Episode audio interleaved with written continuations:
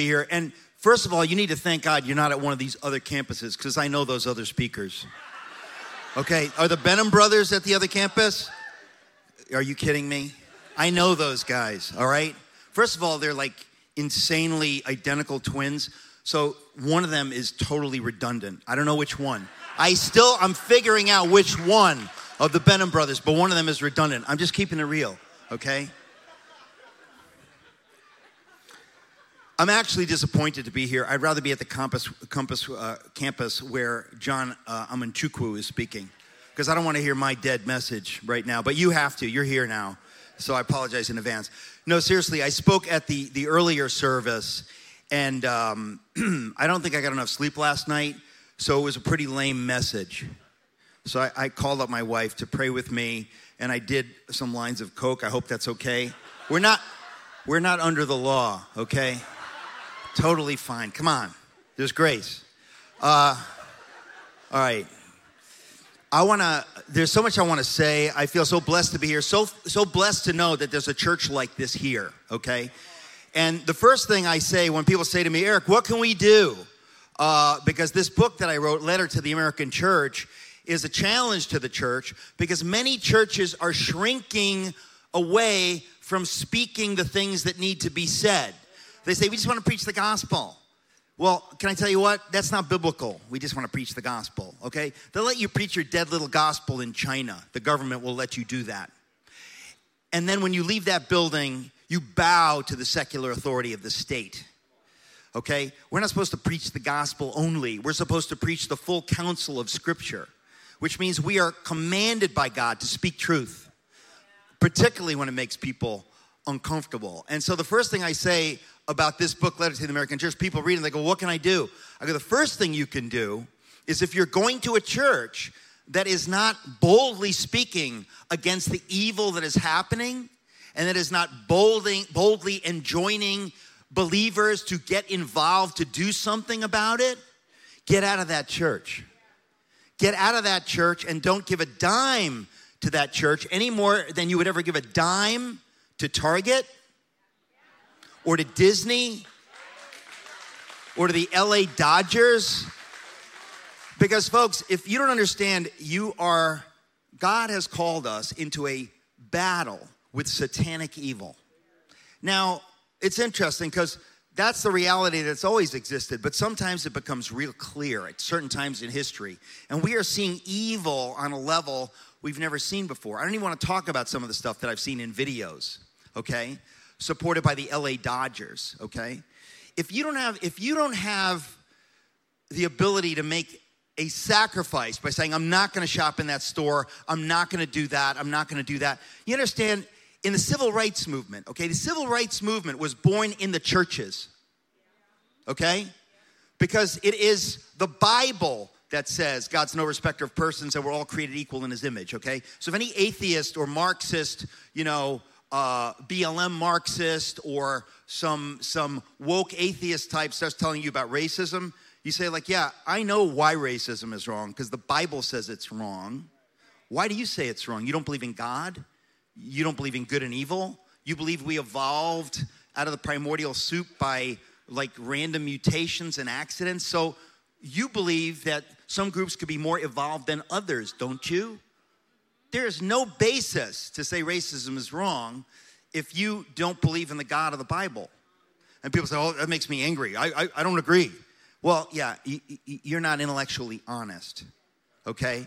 Because what not believing in the God of the Bible leads to is eugenics, okay? Margaret Sanger, Planned Parenthood. Like, let's weed out the lower races that we think are inferior. That's what dar- social Darwinism leads to. When you pull God out, it leads to satanic stuff. So they're gaslighting us now by talking about, like, oh, we're against racism. It's like, oh, yeah? Why? Tell me why you're against that. Tell me why you believe in caring for the marginalized, as you put it, or caring. Why? You don't even know why. You're just angry and you want power and it's emotional.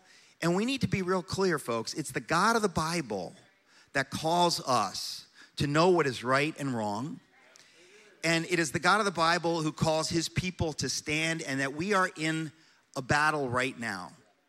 And as I said a minute ago, we're always been in a battle, but sometimes it's just clearer. And you need to be willing to take a stand. And you need to understand that the time to get out of the church that is avoiding this stuff is three weeks ago or today. You need to support churches that are in the battle. Now, what am I talking about? Um, basically, this book, just to sum it up, Letter to the American Church, um, I make the case that, and you know, this is like where I wish I were wrong. Like, I wish I was exaggerating. I wish, but I know I'm not. I make the case that what happened in Germany in the 1930s, people are always like, wow, how did that happen? Um, I'll tell you how it happened. Like, you don't think the Germans were uniquely evil, do you? Because if you think they were uniquely evil, that's like saying, I think blacks are evil or Jews are evil. If you think an ethnic group could be more wicked, that's not biblical. Biblically, we're all equal in God's eyes. So, when, if you want to be honest about how that happened in Germany, one thing you need to know is that it was the silence of the church that led to hell on earth. God calls the church, in the words of Bonhoeffer, that's the 600 page book that Pastor Troy is talking about. Bonhoeffer said the church is the conscience of the state. If the church is silent, that the state will go to hell because God has appointed the church to be the conscience, to speak truth, because we're the ones that claim to have faith that God defeated death on the cross. We have no fear. So there's sometimes there comes a testing, and the Lord says, Okay, I'm gonna test you. I'm gonna show you. Now you gotta, you gotta, you gotta show me, and you gotta show the devil, and you gotta show your neighbors. Do you actually believe what you claim to believe? Because we talk about faith, faith, faith.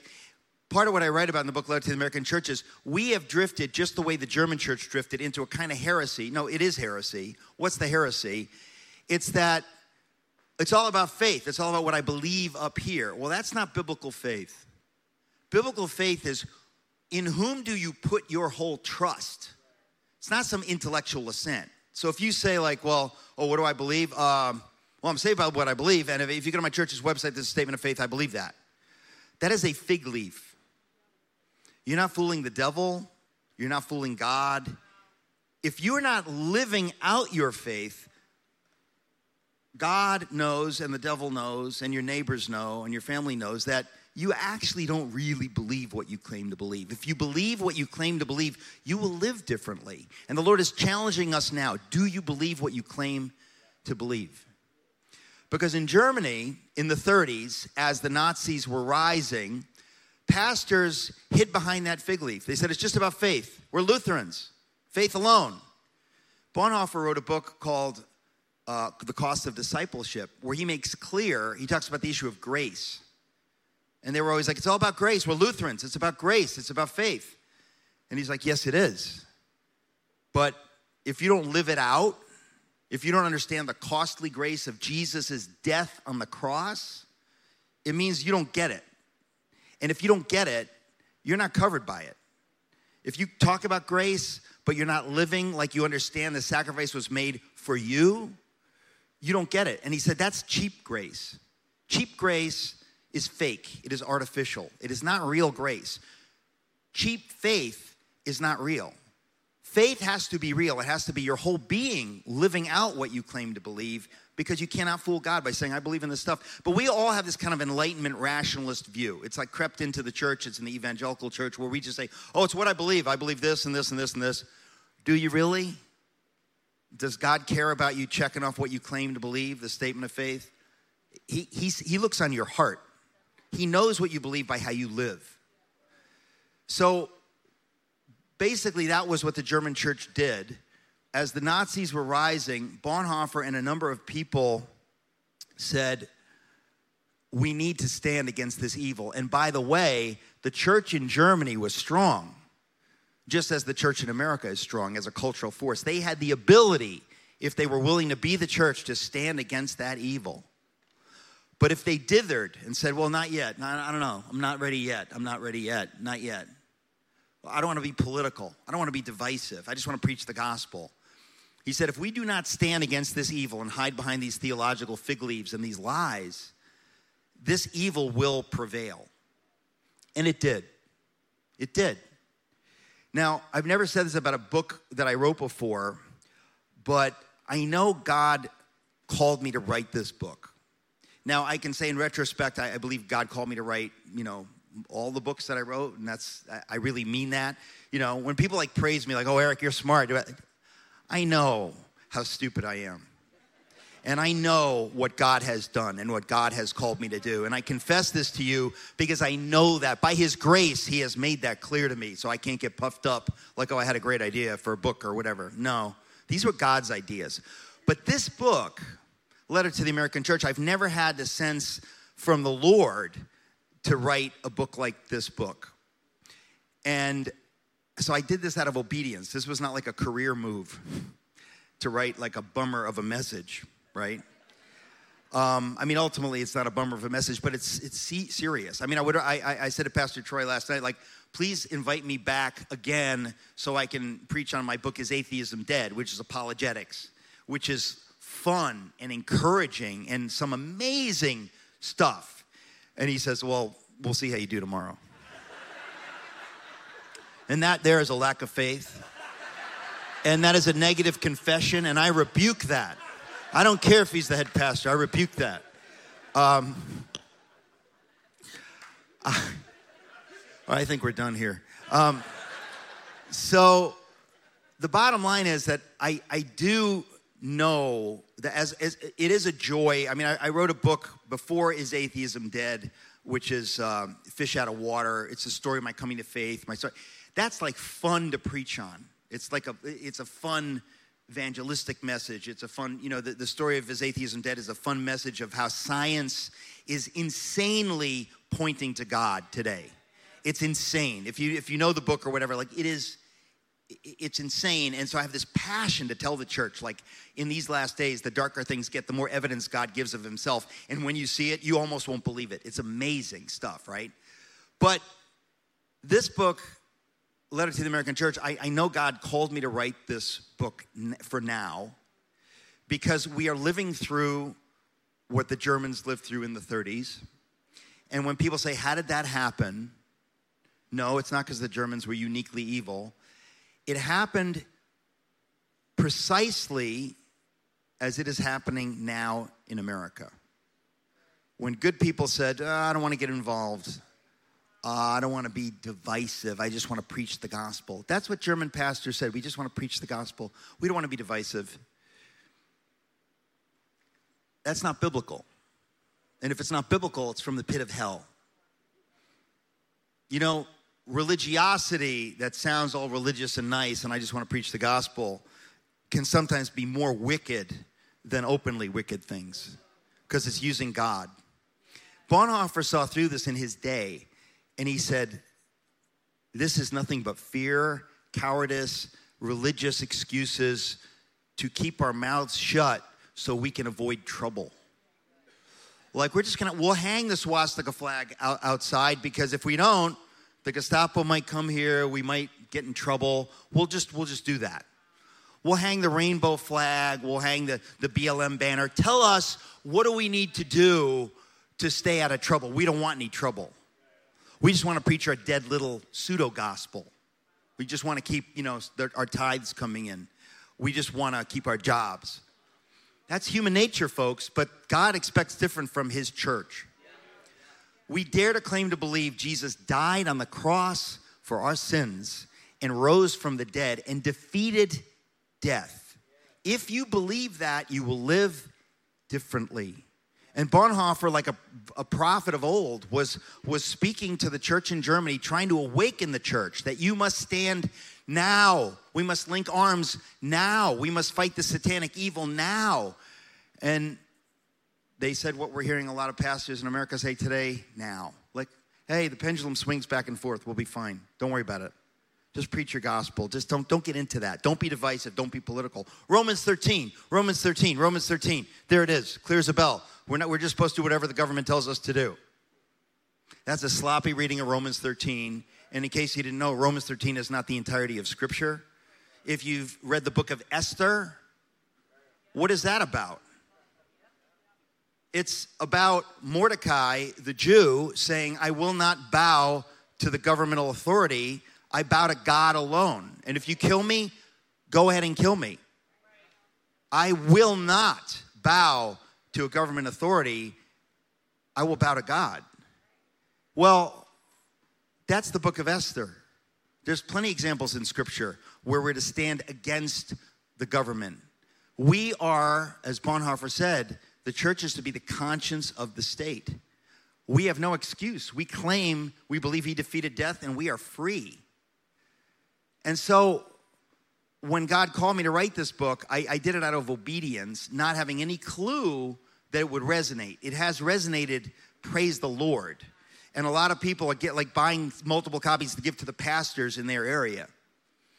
But I'll tell you something if you give this book to your pastor and he's not interested, get out of that church. Get out of that church quicker than you get out of Disneyland or Target or, or before you ever buy an Anheuser-Busch product again. Because you know, I mentioned the civil rights era, okay? This is the thing is that we've been so blessed in America that we're lazy. We're complacent. We don't understand you got to fight. In the civil rights era, some of you know the story, Rosa Parks, all of them were total Christians. Jackie Robinson, total Christian. They were Christians and they understood why they were doing what they were doing, that the Lord was with them and that they would have to pay a price. But when God calls you to pay a price, you're not paying much of a price because He outgives you when you do what He calls you to do. Even if you die, you don't die. So imagine that in the uh, Montgomery bus boycott that Rosa Parks was involved in, okay? This is like we say, look, well, I don't want to, you know, I want to make too much of sacrifice. I, will uh, you know, I'm just going to Disney, Disney, for the kids, or I'm just doing this, or I'm just doing that, or I don't, don't want to stick my neck out. You know, I'll, I'll, just get the jab, even though it's made like, you know, with aborted babies. Or I'm just going to do whatever you tell me to do. What do I need to do? Tell me what to do. I don't want to think for myself. I don't want any trouble. I'm not trying to be controversial for controversy's sake. I'm just saying, like, there's this pressure. Keep your mouth shut. Go along with this stuff. Don't speak out against transgender. Don't protest. Don't do this. Don't do that imagine we're not willing to pay the price, but imagine the civil rights movement during that Montgomery bus boycott, which lasted a year, okay? The black people in that city walked to work rather than get on those buses. They didn't say, hey, you know, life is tough, I'm gonna ride the bus, like I can't fight every battle. They didn't say that, okay? They didn't say that. They walked for a year and got rides and figured stuff out for a year because they said, We are in a battle of good versus evil, and we're gonna do what we believe God called us to do. And if somebody tells you, like, don't be political, civil rights movement was birthed out of the churches, but it got political because the whole goal was to change evil laws. So when somebody tells you don't get political, that is not biblical, ladies and gentlemen. That's the devil trying to shut you up. And the devil's trying to shut you up because he wants to shut God's voice up. And you are meant to be the voice of God in this generation. So when somebody tells you don't be political, we don't want to be political, all those churches say we want to be political. I'm here to tell you, you cannot avoid politics. You cannot avoid politics. Sometimes it's going to be controversial. Sometimes you're going to vote for a president and you're going to say, well, I don't agree with this and this and this and this, this. But you know what?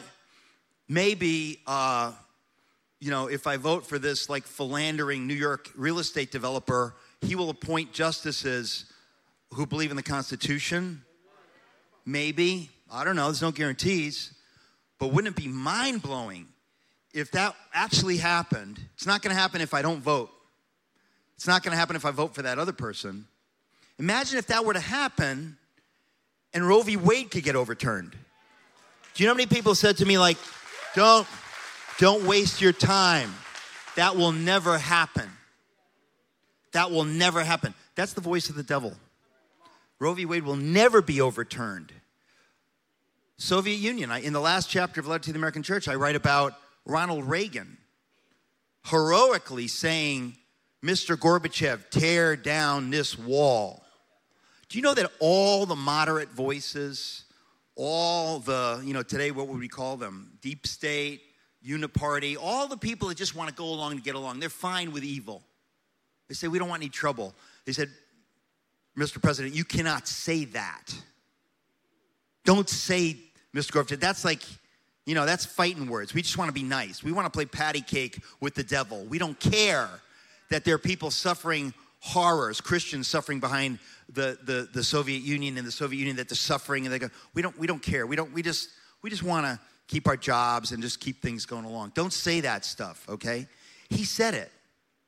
He said it. And the demons trembled when Reagan said, Mr. Gorbachev, tear down this wall. And the Iron Curtain fell, and the Soviet Union fell apart a few years later. But the voice of the devil always says, like, don't bother. Don't bother. That's just, it's settled. That's never gonna change. Roe v. Wade never gonna change. God calls us to take our faith out of this building and into every sphere imaginable because other people's lives depend on what you do. If you live out your faith, people that don't go to church today, they will be drawn to that God that you seem to actually believe in. If they see you speaking out boldly against the transgender lunacy, which is mutilating people and which is which is abusing young children's minds if you do not speak against that, if you don't stand against that, if you don't go to a church that stands against that, you're being silent in the face of evil. And that is how the Nazis took over Germany. Because they knew that the pastors didn't want any trouble. And they knew that if they just talked a good game, pretend that they care about certain things and watch what they say, they could keep the church asleep. And it reminds me of that image from Gulliver's Travels with, you know, Gulliver is being tied down by the Lilliputians, right? Some of you remember that, you know, from uh, maybe from high school, the story of Gulliver. The Lilliputians are tiny, but Gulliver is asleep. That's a picture of the church. If the church is asleep, the Lilliputians, they can tie you down with little little cords, little cords, little cords. If Gulliver had awakened at any moment, he could have ripped up those stakes and crushed them. But if they could just keep him sleeping a few more minutes, don't do anything yet, not yet, not yet. That is what Hitler did to the church in Germany. He just said, "No, nah, no, nah, you don't, you don't want any trouble. You don't want any trouble. Just shh, be quiet." At some point, and Bonhoeffer knew this, if the church doesn't rise and do something, at some point it will be unable to rise. If you stay sleeping long enough and they tie you down and tie you down and tie you down, at some point, it's like game over for you, church. You're dead. You can do nothing. That is what happened in Germany. That's history. That is history. And, and the Bonhoeffer book is, is the, the long version of it. And you can get the details of this happened to a Christian nation because enough pastors were unwilling to live out their faith and exhort their flocks to live out their faith. That's not true of all the pastors, but there were about 18,000 Lutheran pastors in Germany at that time. 3,000 stood boldly against the Nazis and what the Nazis were trying to do. The Nazis were trying to bring satanic ideas into the church, into the culture. 3,000 of those 18,000 pastors stood heroically. Many of them were sent to their deaths. But they actually believed Jesus defeated death on the cross. And they lived like they believed it. So do we believe it? On the other end of the spectrum, 18,000 Lutheran pastors, there were 3,000 who were totally pro Hitler, who were 100% on board with whatever he wanted to do. That would be like the, the, the woke crazies of our day, that they'll just go like with whatever is going on. But here's the key, folks. There's a pastor in the book, Letter to the American Church, a, a chapter called 12,000 Pastors. 3,000 heroes over here, 3,000 pro Nazi maniacs over here, 12,000 pastors in the middle who said, We're not going to choose. We're going to be neutral. We're going to be silent. We're just going to preach the gospel. It's because of the silence of those 12,000 that evil was able to take over that nation. And of course, the moment evil was able to do so, it persecuted those 3,000 who had stood up. If more had stood with them heroically, as Bonhoeffer was exhorting them to do, the Nazis would not have been able to do what they did. That's what's amazing to me is I know from the history that it was possible for German Christians to stand against this, and they didn't. It was possible, I shouldn't say for German Christians to stand against this, it was possible for German Christians, if they stood against it, to win. And was trying to say, come on, guys, come on, we got to stand. God has called us. This is our hour to live out our faith. People, while we're sitting here, okay, in this free country, who we can do what we want, we have freedom, we've been blessed over the, the centuries. There are people all around the world suffering for their faith, willing to suffer for their faith. But we kind of act like, well, we don't, we don't have to in America. We don't have to suffer for our faith. Why not? God calls us every day to die to self. So if you're not literally being killed, he nonetheless calls you to die to self and to walk with him and to trust him. And, and, and if you are imprisoned, you praise him. When Paul was in prison, they sang hymns. If you do the right thing, I mean, if you protest uh, uh, uh, transgender lunacy, they might put you uh, in prison. If you protest against abortion, they might put you in prison. As a believer, you're supposed to go, so what? So what? We were born for this. The Lord died so that we could do this. We could participate with Him. Because His word says, faith without works is dead. The idea that we would claim to have faith, but say, but I don't need to do anything. I just need to have a nice church service, and then we're gonna go to brunch. You know, I guess I don't cheat on my wife. I don't, I don't steal. You know, I guess I'm good. Is, isn't that what faith is all about? Like, I just need to, I just, I believe. The Lord says, no. I call you to live out your faith with everything you have. And it's not like a burden, this is the joy and the privilege. If you know who He is, He calls you to an adventure to participate with Him in being His way of defeating evil in this world. And people who are hellbound will come to faith because of your actions. They will see that. Not, they won't be driven away because you're politically divisive. They will be drawn by and large. Like, you're living out your faith. You know what? I, I need that. I need some people who really can see things are going insane. That, that, that we have no border, no southern border. I'm supposed to keep my mouth shut about that. And if, you, if I say anything about that, you're gonna call me racist. I don't like brown people. How about I don't like fentanyl flooding in and, and, and satanic violent drug cartels? Ladies and gentlemen, because of our policy on the southern border, Children are being raped. Children and women are being sex trafficked. Is that too political for you? That is a moral issue. If the church does not stand up on that issue, we are complicit in that. And in this nation, by the way, we have the freedom to get involved. You're not living under the Roman Empire. We, we have a country where, when it says, you know, obey the governing authorities, on some level, you understand we are the governing authorities. We are self governing, and we have the privilege to vote, to get involved politically, to advocate for God's view in the public sphere, in the political sphere. William Wilberforce, who I, I, wrote about in my book Amazing Grace, he was the man led by God. He was born again, he was in Parliament, he led the battle against the slave trade. The wickedness of the slave trade was clear to him. He said, We call ourselves a Christian nation. We need to abolish this legally. And he fought and fought and fought. And many people said, Oh, you're being too political. Don't be so political. You know, just keep your faith and politics separate. Many people in this country, okay, in slavery times, okay, many of them said, I just want to preach the gospel. That's a divisive issue. Would that be a divisive issue if you were in, enslaved? What would your opinion be? Well, who are we to judge?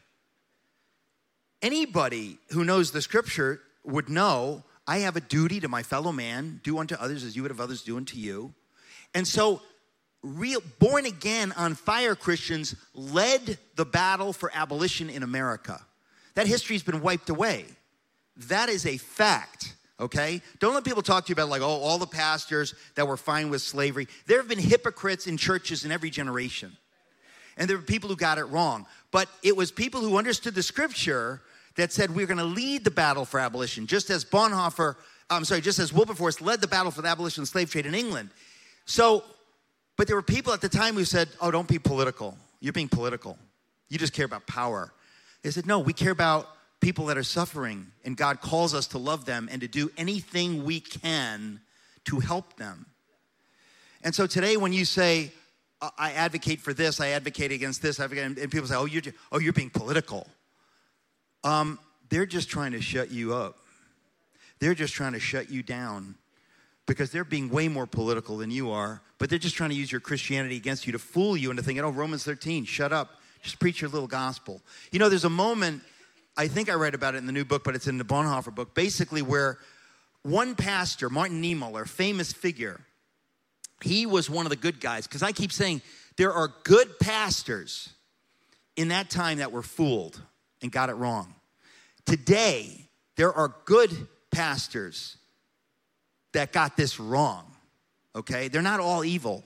They're good pastors that got fooled. The question is, did they repent? Did they eventually wake up and say, you know what? I was wrong. Martin Niemöller goes for a meeting with Hitler. I think it was 1934, I can't remember 35. He was convinced that he could kind of reason with Hitler. And Martin Niemöller was a hero, a patriot in Germany, and he believed if he could just get some time, he could explain to Hitler, like, hey, the, you know, the confessing church, those of us who believe what we believe, we're not against you, or we're, we're not against, you know, we we we want Germany to, to succeed, whatever. So he goes to this meeting, and in the meeting, Hitler looks at him like he's a bug and basically says to him, You just stick to your sermons. In other words, you just preach your dead little gospel and I'll worry about everything else. The devil wants us to stay in our little theological religious corner, not to take our faith out into every part of the world. God wants us to take our faith into every sphere politics, media, medicine, education, you name it. The Lord calls us to take our faith into every sphere. And by the way, freedom. You cannot have freedom on the American model without people of faith living out their faith. Now, you cannot force people to live out their faith, but all the founders understood when they said, We're going to try something never been done in the history of the world. We're going to try to have a free nation where people govern themselves they knew that that was not possible. They all wrote about it. I wrote, um, I wrote about it in my book, um, If You Can Keep It, which they have copies of here. But that, that story has not been taught to the younger generation, even to my generation. It's like it's lost. That all the founders said that in order to govern yourself, you need to have virtue. This doesn't work everywhere. You need to have a people who are willing to be virtuous. And in order for people to be virtuous, they need to have faith. They need to fear God because they obey God and they don't need a government telling them what to do. They'll do the right thing on their own because they obey God.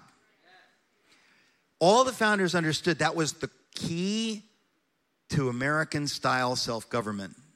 And if it was to work, which they didn't know, they said, We're going to try it. But if it's going to work, the people have to be virtuous. The people have to inculcate that idea in their kids that we govern ourselves, we do the right thing when nobody's looking. And all the founders understood that this almost always comes from people of faith.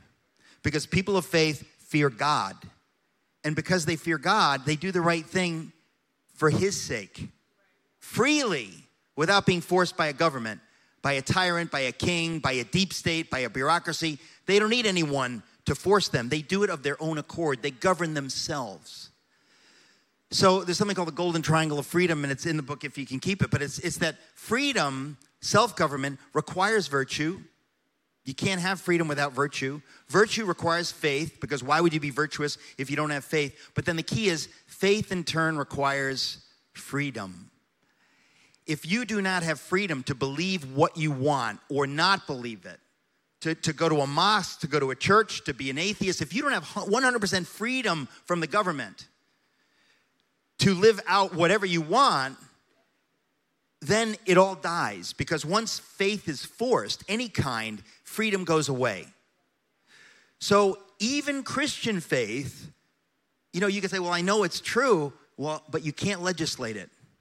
So you have to bring it out into the culture. You have to live it. You have to inculcate it and, and pass it on. And but if you don't understand the link and you don't do that, freedom goes away. So you have to keep faith free so that people can do it of their own accord. Because once they feel pressured that, oh, I got to go to that church because the government says I got to go to that church, that's what we left in Europe to found this country. So the founders understood this magical thing the golden triangle of freedom faith, freedom requires virtue, virtue requires faith, faith requires freedom. And round and round it goes. And Franklin said, you know, it works if, if you can keep it. If you can keep it. It doesn't give it doesn't work by itself. You the people we the people have responsibility before god and before our fellow citizens to live these things out. And so all of the founders including franklin and jefferson all of them understood that without a good amount of people who believe in the god of the bible and live out their faith in the god of the bible american freedom will cease to exist so I'm here to tell you folks that, you know, Bonhoeffer said the church is the conscience of the state, okay? In America, the church has been the conscience of the state. The church has made it possible for us to be free, for us to expand our freedoms. I believe women can even vote today. Am I, am I right? Is that true? I can't believe that. Our freedoms have been expanded from 1776. How many people realize we abolished slavery in America? Yeah, that happened. How many people know we abolished Jim Crow laws in America? Dr. King called the founding documents promissory notes, that they pointed to a better America. And that's one of the reasons you need to love your country, to make your country repent of its sins and turn away from its sins and turn toward God's values. Well, anybody who says America is evil, it's like calling your kid evil and saying, you know what? You will never change. You were born bad. You're just like your mother. You're just like your father. That's cursing. That's not blessing. God calls us to celebrate victories. No, we're not done yet, but we celebrate our victories and we say, God has called us to get better and better and to praise Him for how far we have come and to thank Him that we have the opportunity. But if you are not free, you don't have that possibility. And so I'm here to tell you, folks, that in this nation, we have had an example of liberty that because many of us have bought the lie that, well, faith is not that important, it's a private thing, we're losing our liberty. And you know what? It's one thing if you or I if we lose our liberty. But what about those people that aren't in this building this morning, that they don't go to church, they're just trying to raise their kids? Hell on earth is being unleashed in the schools, in the media. What about those people? God commands you to love them. And you love them by being the church, by living out your faith, by not saying, oh, it's just up here, it's just a private thing, it's just me and Jesus. If it's just you and Jesus, it's nothing. Because Jesus says, I have called you into relationship with me so that you would live your faith out for those others for whom I died. And if you don't do that, you don't get it. You're being a selfish Christian, which is an oxymoron. You cannot have real faith and not live it out for the sake of others. Abraham Kuyper, the famous Dutch uh, theologian, he's so famous, I, I got to tell you that he's famous. The famous Dutch theologian, Abraham Kuyper. But a, a, an amazing figure Chuck Colson, whom I had the privilege to work for and, and, and know and call friend, in almost every speech he quoted Abraham Kuyper. Abraham Kuyper said, There's not one square inch in all creation over which Jesus Christ, who is sovereign, does not say, Mine. We are called to bring Jesus and the values of the Bible into every sphere. When you see wickedness, you stand against it, you war against it. When you see slavery, you work for abolition. When you see abortion, children being killed, you work to, to find politicians. You work to, to, to do what you can in every sphere. And there are many spheres, there's not one sphere. Politics is one sphere. Every sphere you work, God calls us to this. And by the way, what a privilege. What a crazy privilege that we get to be involved with God and what He's doing on this planet. What a privilege. So when the church is silent, when the church says we're just going to be the church on Sunday mornings, that's the devil's church, folks.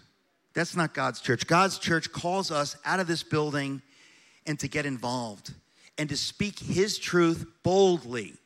His truth about men and women, His truth about marriage, His truth about sexuality, His truth about anything that is going to touch human lives. Anything. And when people say, oh, oh, oh you're being political, you're being divisive, you know that they're just trying to shut you up. So you don't listen to that. Somebody calls you a Christian nationalist, laugh in their face and pray for them. Because I'm going to tell you something. We are now, you know, that word nationalism, these words are used to just shut you up. That's the only reason those words exist. Oh, you're a transphobe, you're this, you're that, you're racist. Why are those words being used? Simply to shut you up. Because the, what we're really facing today, of course, is not, oh, nationalism. Yeah, people like worshiping statues of Donald Trump and making him the Lord and Savior. Is, is that our problem? I, I, I don't see that. If I see that, I will be the first to condemn it. What I see is globalism, which is atheistic and Marxist. That is a horrible, horrible enemy. That seeks to crush the freedom that we've been blessed with in this nation. That seeks elites who have atheistic values, which is to say, the devil's values, telling you how to live, what you can say, and what you can't say. If somebody in America tells you what you can say and what you can't say, you, you not only shouldn't you listen to them, you should understand they are the enemy of freedom for all and that people have died, bled and died for our freedoms. So we celebrate July 4th, but what is it about? What it's about is something unique in history the idea of freedom for all. The promissory notes that Dr. King talked about. We celebrate something unique in history, and it doesn't mean that we're better. We are no different than any people on the face of the earth. We're no different than the Germans. But the ideas that our founders bequeathed to us by the grace of God, which we don't deserve, we don't deserve to live here in this free country, those ideas are exceptional. And we need to say, Lord, I want to be a part of spreading these ideas so that people who are not free today can be free in the years to come. You have called us to spread every good thing beyond. I mean, imagine you say, like, the gospel is for me. I got the gospel. I'm not going to share the gospel. It's mine. I don't care if other people go to hell. If that's your attitude, you don't have the gospel. And if you have freedom and opportunity and you're not using it for those who don't have it, you're keeping your mouth shut because somebody told you to keep your mouth shut, don't talk about that, then you don't care about those people that are suffering right now. God commands us to care about them. He commands the church to be the church. He will not force us to be the church any more than He forced the church in Germany to be the church. But we are living in a crucial hour. I know this is true. I know that if the church will rise in America and stand boldly as it did not in Germany in the 30s, if we will do that, we will avert the nightmare that they opened the door to by their silence and their inactivity. But if we don't, we've only seen a foretaste of the evil that is coming, folks. You know, my parents came from other countries. My mother grew up in Germany. She saw evil, the Nazis, then the Stalin, Stalinist Soviets took over. The evil of communism, the evil in China, these places, ladies and gentlemen, you need to thank God every day that you're here because there are people suffering right now who don't have what we have. And God has given us a foretaste of these evils to wake us up. To say, church, you get, are you starting to get it where things go? If I take my hand away, if you turn away from me, do you want to see how quickly things will go to hell? Do you want to want to see how quickly? most of us have seen enough, but there are people who still haven't seen. And we have to help them to understand that they will literally take your children from you and subject them to propaganda that is evil. If you do not fight, if you do not take your biblical values out of the pew and into every sphere. Now, every one of us has a different job to do. We're not all called to the same thing. God forbid somebody says, This is what you need to do. We all have a different thing to do. But the Lord calls us and joins us, allows us to participate with Him in this moment in history, which is no less crucial than 1776. Most people did not fight in 1776. They said, uh, We're going to see how it goes. We'll let those guys fight. In the 1860s, many people said, We don't want to take a stand. We don't want to get involved. We're just going to sit on the sidelines. The Lord calls us to trust in Him radically, to fight the evil, to know that silence in the face of evil is itself evil. And if we do not speak and act now, if we're asleep for another five minutes, we will be tied down as Gulliver was tied down, as the Nazis tied down the German church, and then it will be too late, and then it's game over. But I believe genuinely that the Lord is not done with this nation. And I believe genuinely that He wants us to have a new birth of freedom, and He's allowed these things to happen to wake up those who might yet be awakened. And it is His desire to use these terrible things to wake us up. Romans 8 28. All things work together for good. Every wicked thing you have seen can work together for good for those that love the Lord and are called according to his purposes. If it took these wicked things to wake up people, and people are waking up, people are leaving churches that say, well, we don't want any trouble. We're just gonna, we're gonna keep our mouths shut on all these divisive issues. We don't want any trouble. Things are happening, folks. Be a part of what God is doing. It is the most glorious privilege imaginable. The idea that we get to be part of what God is doing, that we get to be involved in this war on the side of God who died for us. It is a, it is a privilege, it's an adventure, it's what the Lord calls us to do. You don't want to miss that. It's why you came into this world. It's why he came into this world to die for you. It is why we are here now. It's not a mistake that you're here now. I don't mean in this church, I mean alive now in this country in history. So you say, Oh, I wish I was living in another time. The Lord doesn't. The Lord called you to this moment for his eternal purposes. And he looks to you because what is the church? You're the church. You, you could be the tipping point. Your actions could encourage others that way or that way. There is no neutrality. God calls you to choose he invites you to choose while there is yet time to choose. The time is very, very short. Choose ye this day. God bless you.